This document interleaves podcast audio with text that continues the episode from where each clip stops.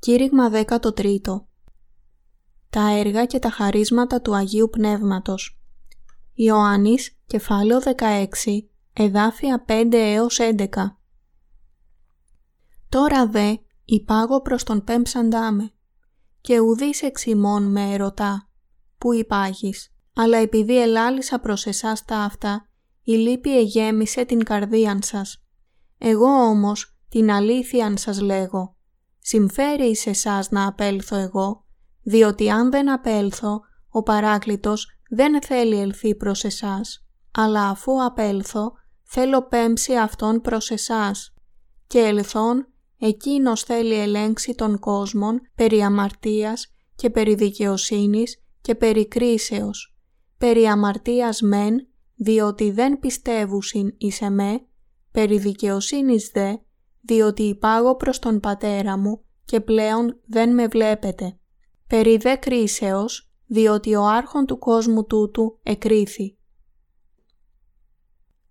Στη Γένεση, κεφάλαιο 1, εδάφιο 2 γράφει «Η δε γη ή το άμορφος και έρημος και σκότος επί του προσώπου της αβίσου και πνεύμα Θεού εφέρετο επί της επιφανίας των υδάτων».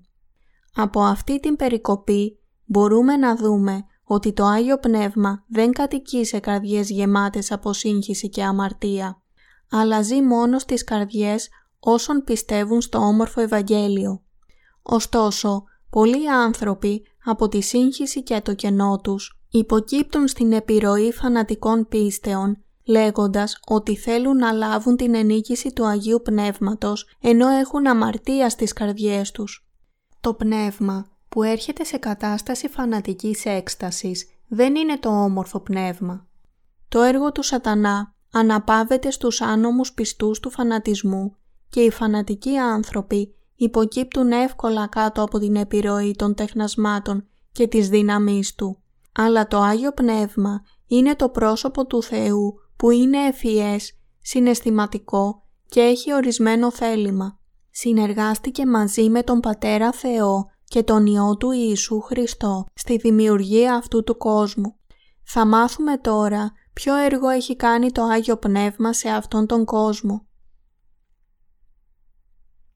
Το Άγιο Πνεύμα ελέγχει τον κόσμο περί αμαρτίας.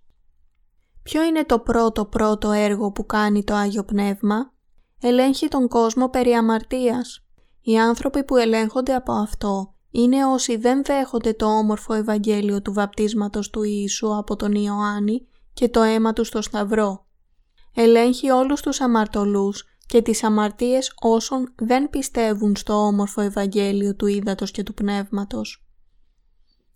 Ελέγχει τον κόσμο περί της δικαιοσύνης του Θεού. Ποιο είναι το δεύτερο πράγμα που κάνει το Άγιο Πνεύμα; Είναι μάρτυρας για τη δικαιοσύνη του Θεού και το επίτευγμα του Ιησού να σώσει τους αμαρτωλούς από τις αμαρτίες τους. Στο κατά Ιωάννην, κεφάλαιο 16, εδάφιο 10, λέει «Περί δικαιοσύνης δε, διότι υπάγω προς τον Πατέρα μου και πλέον δεν με βλέπετε». Πρέπει να ξέρουμε τι σημαίνει η δικαιοσύνη του Θεού στη βίβλο. Σημαίνει την αλήθεια ότι ο Ιησούς αφαίρεσε όλες τις αμαρτίες του κόσμου με το βάπτισμά του από τον Ιωάννη και ότι όποιος πιστεύει σε Αυτόν μπορεί να γίνει δίκαιος μέσω της χάρης του Θεού. Ο Ιησούς βαφτίστηκε από τον Ιωάννη και αποδέχτηκε όλες τις αμαρτίες του κόσμου. Έχισε το αίμα του στο σταυρό, αναστήθηκε και έγινε ο σωτήρας όλων των αμαρτωλών.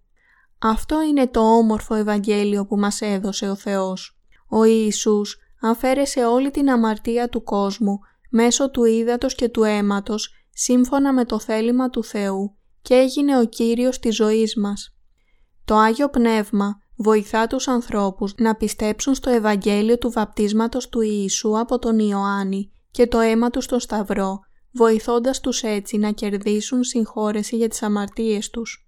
Χρειάζεται να ξέρετε ότι τα έργα του Θεού στην Τριάδα είναι συμπληρωματικά. Το Άγιο Πνεύμα εργάζεται για το όμορφο Ευαγγέλιο, κάνοντας τους ανθρώπους να πιστέψουν στην αγάπη του Θεού. Επίσης, εγγυάται ότι το όμορφο Ευαγγέλιο του Ήδατος και του Πνεύματος είναι αληθινό. ελέγχει τον κόσμο περί κρίσεως. Ποιος είναι ο τρίτος στόχος του Αγίου Πνεύματος; Καταστρέφει τα έργα του σατανά. Ο σατανάς ψιθυρίζει στις σκέψεις των ανθρώπων λέγοντας «Μπορείτε να πιστέψετε στον Ιησού, αλλά να σκέφτεστε για τον χριστιανισμό απλά ως μία από τις πολλές γήινες θρησκείες. Ο σατανάς προσπαθεί να εμποδίσει τους ανθρώπους από την πίστη στο βάπτισμα του Ιησού και στο αίμα τους στον Σταυρό, ώστε να μην μπορούν να λάβουν συγχώρεση για τις αμαρτίες τους, ακόμα και αν πιστεύουν στον Ιησού. Επειδή ο σατανάς μειώνει τον χριστιανισμό σε μία συνηθισμένη θρησκεία, πολλοί άνθρωποι πέφτουν στην εξαπάτηση του σατανά ότι ο λόγος για να πιστέψουν στον Ιησού είναι για να είναι καλοί άνθρωποι. Ωστόσο, ο πραγματικός σκοπός της πίστης στον Ιησού είναι για να αναγεννηθούμε ως δίκαιοι άνθρωποι. Δεν πρέπει να έχετε ψεύτικη πίστη. Η ψεύτικη πίστη δεν μπορεί να σας αγιάσει, αδιάφορο πόσο πιστεύετε στον Ιησού. Αν έχετε ψεύτικη πίστη, δεν θα ξέρετε ούτε θα βλέπετε καθαρά τον Ιησού εξαιτίας των ψεμάτων του σατανά. Το Άγιο Πνεύμα γίνεται η εγγύηση της σωτηρίας για όσους έχουν σωθεί με την πίστη στο όμορφο Ευαγγέλιο του Ήδατος και του Πνεύματος. Όλες οι πεπιθήσεις έχουν αμαρτία στις καρδιές τους, είναι άχρηστες. Το Άγιο Πνεύμα δίνει μαρτυρία στην αλήθεια του όμορφου Ευαγγελίου. Ο Ιησούς βαφτίστηκε για να αναλάβει όλες τις αμαρτίες του κόσμου και σταυρώθηκε για να εξοφλήσει την ποινή της αμαρτίας. Το Άγιο Πνεύμα δίνει μαρτυρία σε αυτήν την αλήθεια. Το Άγιο Πνεύμα συμβουλεύει όλους τους ανθρώπους του κόσμου να συγχωρεθούν για όλες τις αμαρτίες τους με πίστη στο αληθινό Ευαγγέλιο. Ωστόσο, πρέπει να λάβουμε υπόψη ότι το Άγιο Πνεύμα ελέγχει και κρίνει όσους δεν δέχονται το όμορφο Ευαγγέλιο στις καρδιές τους. Ο κάθε ένας πρέπει να έχει την ευλογημένη πίστη. Ποια είναι η ευλογημένη πίστη; Είναι η πίστη που μας οδηγεί να λάβουμε την ενίκηση του Αγίου Πνεύματος μέσω της συγχώρεσης της αμαρτίας.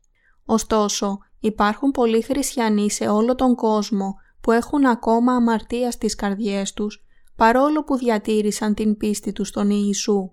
Όσο περισσότερο πιστεύουν στον Ιησού, τόσο πιο αμαρτωλοί γίνονται.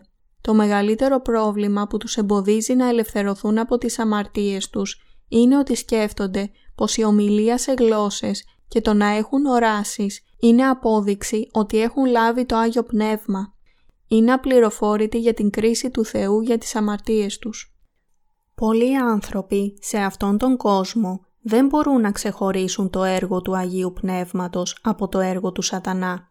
Το έργο του σατανά οδηγεί τους ανθρώπους σε μία κατάσταση σύγχυσης, δίνοντάς τους ψεύτικες πεπιθήσεις και οδηγώντας τους προς την καταστροφή. Αυτό προσπαθεί να επιτύχει ο σατανάς, στρέφοντάς τους ενάντια στον Θεό. Ο σατανάς αναγκάζει τους ανθρώπους να πέσουν κάτω από την επιρροή δυσιδαιμονικών πεπιθήσεων και τους κάνει δούλους του. Ο σατανάς ενσταλάζει μέσα τους την επιθυμία να βιώσουν υπερφυσικά θαύματα και σημεία, αναγκάζοντάς τους να σκέφτονται ότι τέτοιες εμπειρίες είναι πολυτιμότερες από το να λάβουν την ενίκηση του Αγίου Πνεύματος μέσω της πίστης στο όμορφο Ευαγγέλιο. Ωστόσο, το Άγιο Πνεύμα επιτρέπει στους ανθρώπους να δουν τον κόσμο του Θεού μέσω του Λόγου.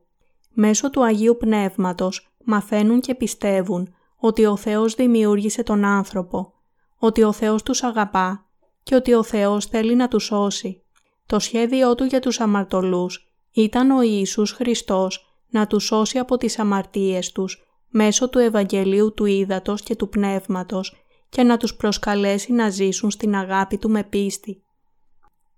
Στην Α Πέτρου, κεφάλαιο 3, εδάφιο 21 λέει «Του οποίου αντίτυπωνών το βάπτισμα σώζει και ημάς την σήμερον, ουχή αποβολή της ακαθαρσίας της αρκός, αλλά μαρτυρία της αγαθής συνειδήσεως εις Θεόν, δια της Αναστάσεως του Ιησού Χριστού.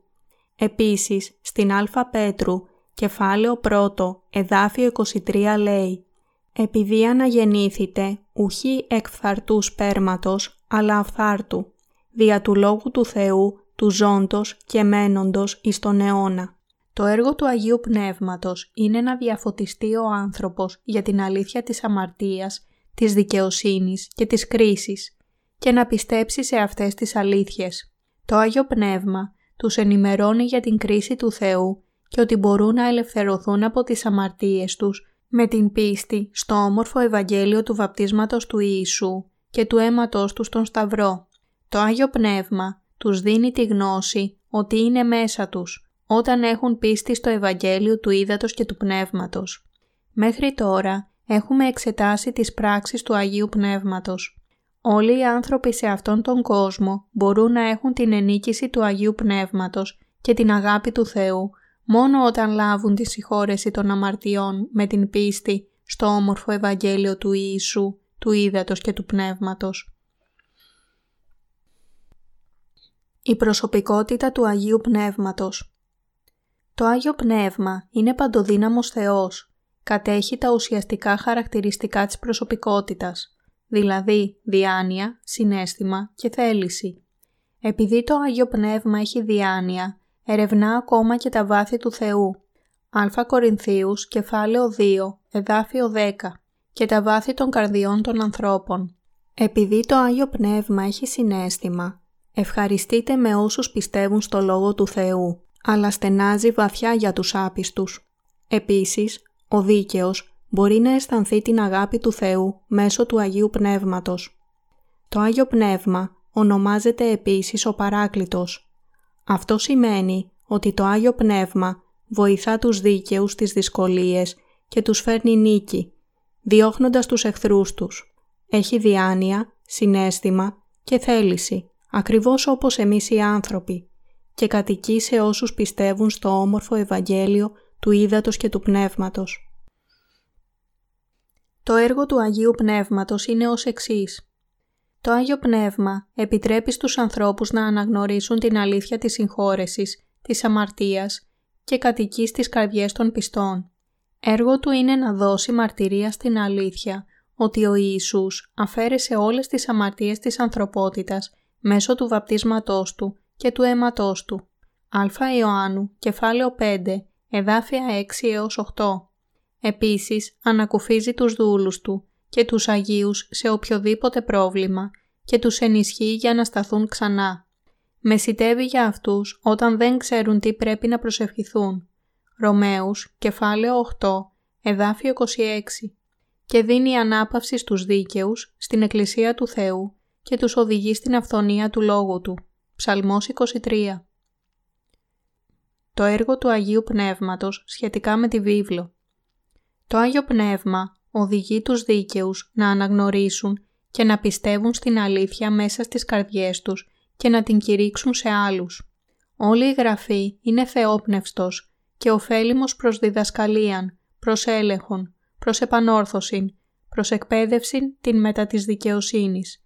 Β. Τιμόθεος, κεφάλαιο 3, εδάφιο 16. Ζητήσατε εν το βιβλίο του Κυρίου και αναγνώσατε. Ουδέν εκ τούτων θέλει λήψη, ουδέν θέλει είστε χωρίς του συντρόφου αυτού, διότι αυτό το στόμα του Κυρίου προσέταξε και αυτό το πνεύμα αυτού συνήγαγε ταύτα. Ισαΐας, κεφάλαιο 34, εδάφιο 16. Τούτο πρώτον εξεύροντες ότι ουδεμία προφητεία της Γραφής γίνεται εξιδίας του προφητευόντος διασαφήσεως, διότι δεν ήλθε ποτέ προφητεία εκθελήματος ανθρώπου, αλλά υπό του πνεύματος του Αγίου κινούμενοι ελάλησαν οι Άγιοι άνθρωποι του Θεού. Β. Πέτρου, κεφάλαιο 1, εδάφια 20 έως 21. Το Άγιο Πνεύμα είχε εμπνεύσει τους δούλους του Θεού να γράψουν το Λόγο του Θεού για να μπορούμε να τον διαβάσουμε εμείς. Εισάγει τους ανθρώπους στο Ευαγγέλιο του Ήδατος και του Πνεύματος και μας οδηγεί να το κηρύξουμε στον κόσμο. Επομένως, Ακόμα κι αν οι δίκαιοι μπορούν να υποφέρουν πολλές δοκιμασίες στις ζωές τους, μπορούν να τις υπερνικήσουν χάρη στη δύναμη του Αγίου Πνεύματος. Τα χαρίσματα και ο καρπός του Αγίου Πνεύματος Τα χαρίσματα του Αγίου Πνεύματος είναι οι ικανότητες που δίνει στους Αγίους για να διαδώσουν το όμορφο Ευαγγέλιο του Θεού σε άλλους. Οι Άγιοι επομένως αφιερώνουν τον εαυτό τους στο έργο του Θεού με τα χαρίσματα που Εκείνος δίνει και το Άγιο Πνεύμα τους βοηθά να δίνουν δόξα στον Κύριο. Δίδεται δε εις έκαστον η φανέρωσης του Πνεύματος προς το συμφέρον. Α Κορινθίους, κεφάλαιο 12, εδάφιο 7. Ο σκοπός των χαρισμάτων του Αγίου Πνεύματος ήταν να εξοπλιστούν οι Άγιοι με πίστη και να ενισχυθούν για να τρέξουν τον αγώνα που ήταν μπροστά τους. Εφεσίους, κεφάλαιο 4, εδάφια 11 έως 12. Το Άγιο Πνεύμα δίνει ικανότητες στους δούλους του Θεού και στους Αγίους για να τους βοηθήσει στη διάδοση του Ευαγγελίου. Η Εκκλησία του Θεού είναι μια κοινότητα Αγίων που είναι αγιασμένη εν Χριστώ Ιησού. Α Κορινθίους, κεφάλαιο 1, εδάφιο 2. Κάθε χριστιανός που έχει λάβει το Άγιο Πνεύμα πρέπει να συμπεριφέρεται σύμφωνα με τη θέση και τα καθήκοντα που του δόθηκαν, καθώς ο Ιησούς Χριστός είναι κεφαλή της Εκκλησίας. Το Άγιο Πνεύμα δίνει πνευματική ευαισθησία και δυνατότητα στους Αγίους, έτσι ώστε να μπορούν να εργαστούν για τη Βασιλεία του Θεού. Κάνει τα πάντα για να φανερωθεί η δόξα του Ευαγγελίου που μας έδωσε ο Θεός. Λέει, είτε λοιπόν τρώγετε, είτε πίνετε, είτε πράτετε τι, πάντα πράτετε εις δόξαν Θεού. Α Κορινθίους, κεφάλαιο 10, εδάφιο 31. Τα διαφορετικά είδη χαρισμάτων του Πνεύματος Υπάρχουν 12 διαφορετικά είδη χαρισμάτων του Αγίου Πνεύματος. Μπορούμε να δούμε στη βίβλο ότι αυτά τα χαρίσματα εμφανίζονται με ποικίλες μορφές σε διαφορετικούς ανθρώπους. Ένας μεγάλος κατάλογος χαρισμάτων εμφανίζεται στις περικοπές Ρωμαίους, κεφάλαιο 12, εδάφια 6 έως 8. Α Κορινθίους, κεφάλαιο 12, εδάφια 8 έως 10. Και Εφεσίους, κεφάλαιο 4, εδάφιο 11. Τα ακόλουθα είναι τα εννέα πνευματικά χαρίσματα που αναφέρονται στην Α προς Κορινθίους, κεφάλαιο 12. Τα ακόλουθα είναι τα εννέα πνευματικά χαρίσματα που αναφέρονται στην πρώτη προς Κορινθίους, κεφάλαιο 12. 1. Λόγος γνώσεως. Αυτό μας δίνει την πνευματική έμπνευση για να καταλάβουμε το Ευαγγέλιο του Ήδατος και του Πνεύματος και μας επιτρέπει να κηρύξουμε αυτό το όμορφο Ευαγγέλιο. 2. Λόγος σοφίας. Η δυνατότητα να ρυθμίσουμε τα πολυάριθμα προβλήματα που εμφανίζονται στη ζωή των δίκαιων μέσω των γραπτών λόγων του Θεού. 3. Πίστη. Το Άγιο Πνεύμα δίνει ισχυρή πίστη και εμπιστοσύνη στους Αγίους, ώστε να μπορούν να εκτελούν το θαύμα της σωτηρίας ψυχών από την αμαρτία και τον σατανά. Ένας δίκαιος άνθρωπος μπορεί να συγχωρεί τις αμαρτίες τους και να θεραπεύει τις πνευματικές αταξίες τους με τη δύναμη της πίστης. 4. Η άματα. Το Άγιο Πνεύμα δίνει τη δυνατότητα να θεραπεύσουμε τους δίκαιους ανθρώπους μέσω της πίστης τους στον Λόγο του Θεού. 5.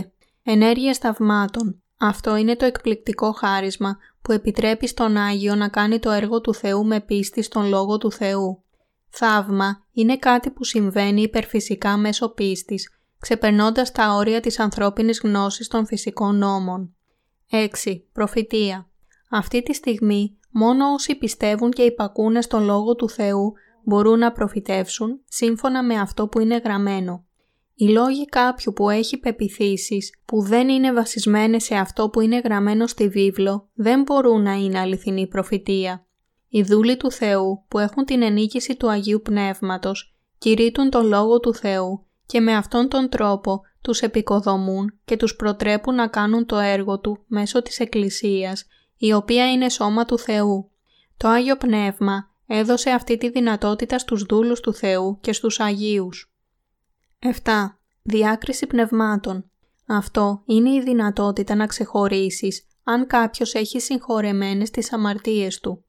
Είναι δυνατό σε εμάς να παραπλανηθούμε από το σατανά αν δεν κατέχουμε αυτό το χάρισμα. Επειδή ο κόσμος είναι κάτω από τον έλεγχο του σατανά, μπορούμε να έχουμε αυτό το χάρισμα μόνο με την πίστη στο όμορφο Ευαγγέλιο που μας έχει δώσει ο Θεός και έτσι να υπερνικούμε τις δοκιμασίες, τα φορτία και τα κακά σε αυτόν τον κόσμο. Ένας δίκαιος άνθρωπος λαβαίνει αυτό το χάρισμα με πίστη στο αληθινό Ευαγγέλιο. Μπορεί έτσι να πει αν κάποιος έχει αμαρτία στην καρδιά του. 8. Ομιλία σε γλώσσες. Η βίβλος μας λέει για την ομιλία σε γλώσσες. Πλην την Εκκλησία, πέντε λόγους προτιμώ να λαλήσω δια του νόος μου, δια να κατηχήσω και άλλους, παρά μυρίους λόγους με γλώσσα αναγνώριστον. Α Κορινθίους, κεφάλαιο 14, εδάφιο 19. Ένας Άγιος πρέπει να ξέρει ότι είναι σημαντικότερο να καταλάβει τον λόγο της αλήθειας του Θεού, παρά το να μιλήσει σε γλώσσες που ούτε ο ίδιος ούτε οι άλλοι μπορούν να καταλάβουν. Πρέπει επομένως να απέχει από την ομιλία σε γλώσσες. 9. Ερμηνεία γλωσσών. Αυτό το χάρισμα δόθηκε στους μαθητές για να τους επιτρέψει να κηρύξουν το Ευαγγέλιο στην εποχή της πρώτης Εκκλησίας. Σήμερα το Άγιο Πνεύμα διαδίδει το Ευαγγέλιο μέσω της διακονίας μετάφρασης και ερμηνείας των κηρυγμάτων σε διάφορες γλώσσες. Όταν ο άνθρωπος που κηρύττει το Ευαγγέλιο μπορεί να μιλήσει σε όλες τις άλλες γλώσσες, δεν έχει ανάγκη για διερμηνία. Ωστόσο, όταν βρισκόμαστε αντιμέτωποι με γλωσσικά εμπόδια, ο Θεός μας διαθέτει πάντα διερμηνείς για να εκπληρώσουμε το έργο Του. Ο Θεός δεν εργάζεται μέσα σε αταξία ή καταστάσεις έκστασης. Το Άγιο Πνεύμα εργάζεται στο όμορφο Ευαγγέλιο και επίσης οδηγεί τους Αγίους να μεταφράσουν το Ευαγγέλιο σε διάφορες γλώσσες.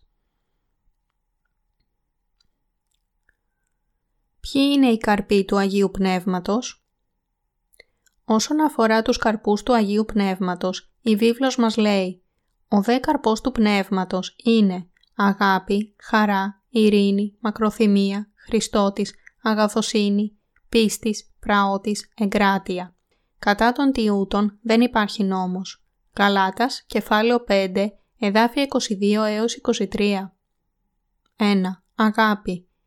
Η αληθινή αγάπη είναι για τους δίκαιους, για να σώσουν όλους τους αμαρτωλούς από τις αμαρτίες τους, κηρύττοντας το όμορφο Ευαγγέλιο του Ήδατος και του Πνεύματος.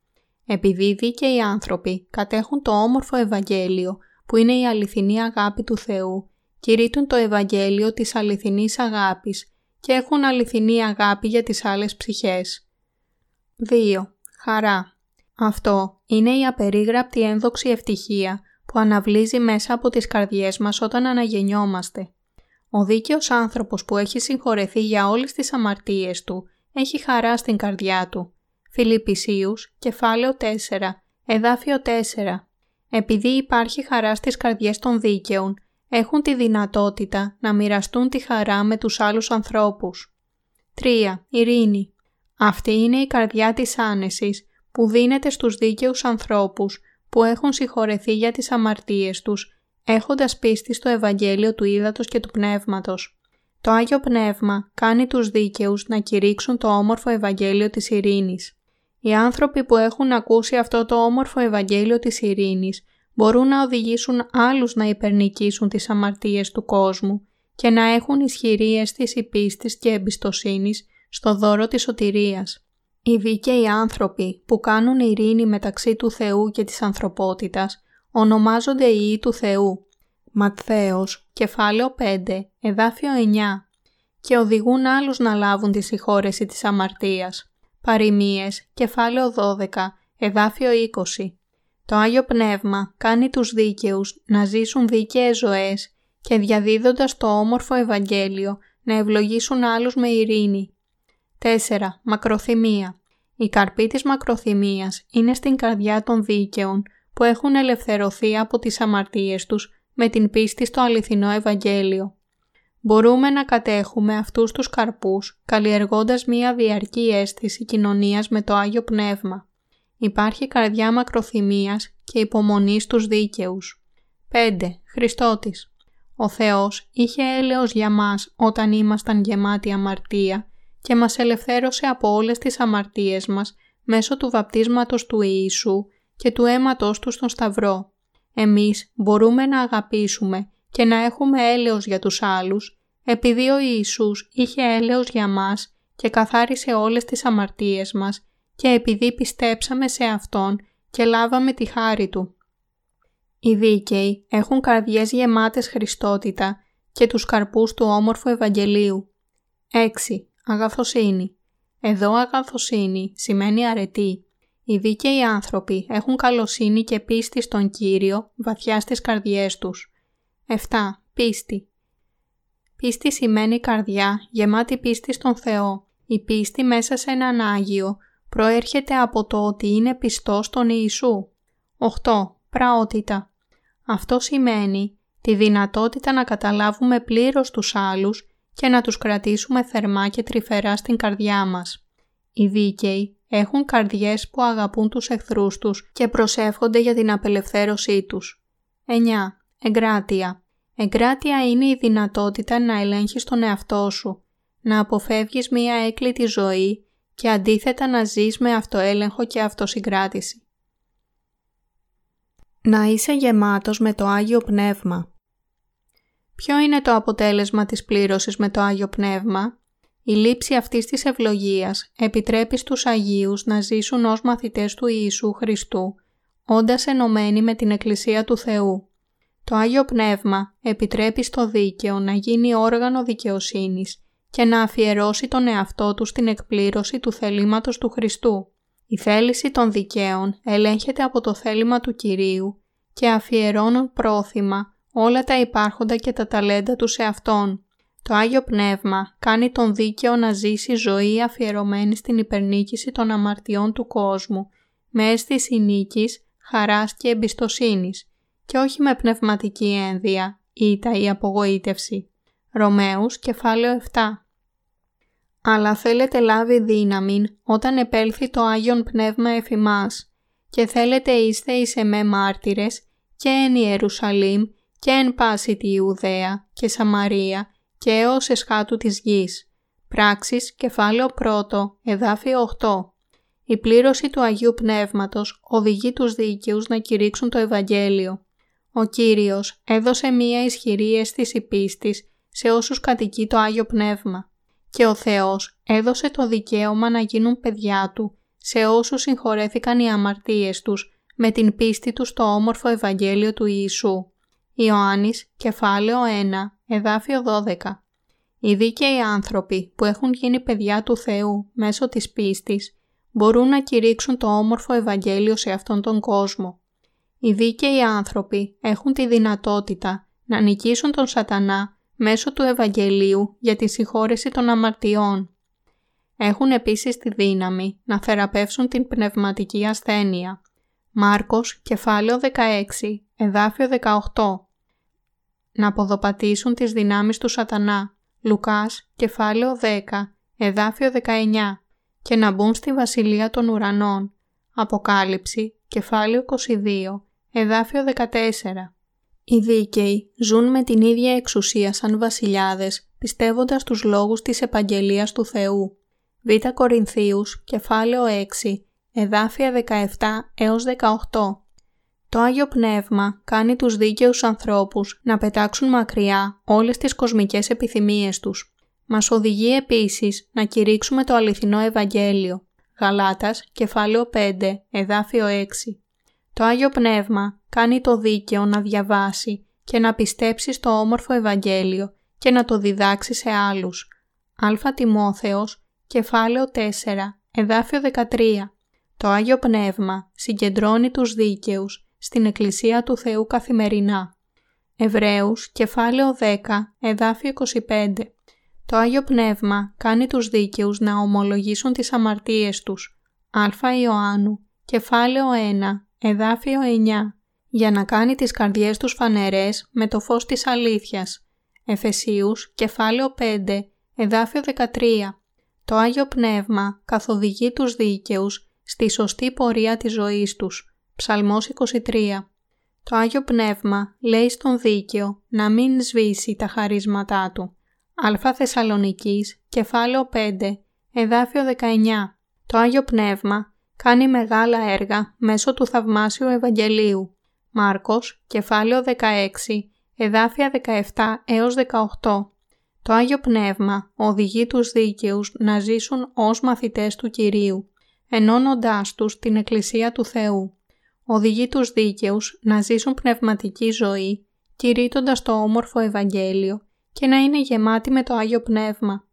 Αυτό είναι το έργο του Αγίου Πνεύματος μέσω του Θαυμάσιου Ευαγγελίου. Α Πέτρου, κεφάλαιο 2, εδάφιο 9. Εργάζεται στην καρδιά των Αγίων αυτήν την ίδια στιγμή. Αλληλούια.